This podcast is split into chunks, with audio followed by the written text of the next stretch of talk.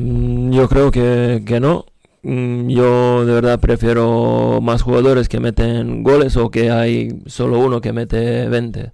Yo prefiero que, mm, bueno, en primera vuelta repartimos los goles y yo creo que está bien. Y en, en otros equipos hay uno o dos jugadores que, que llevan mucho, muchos goles.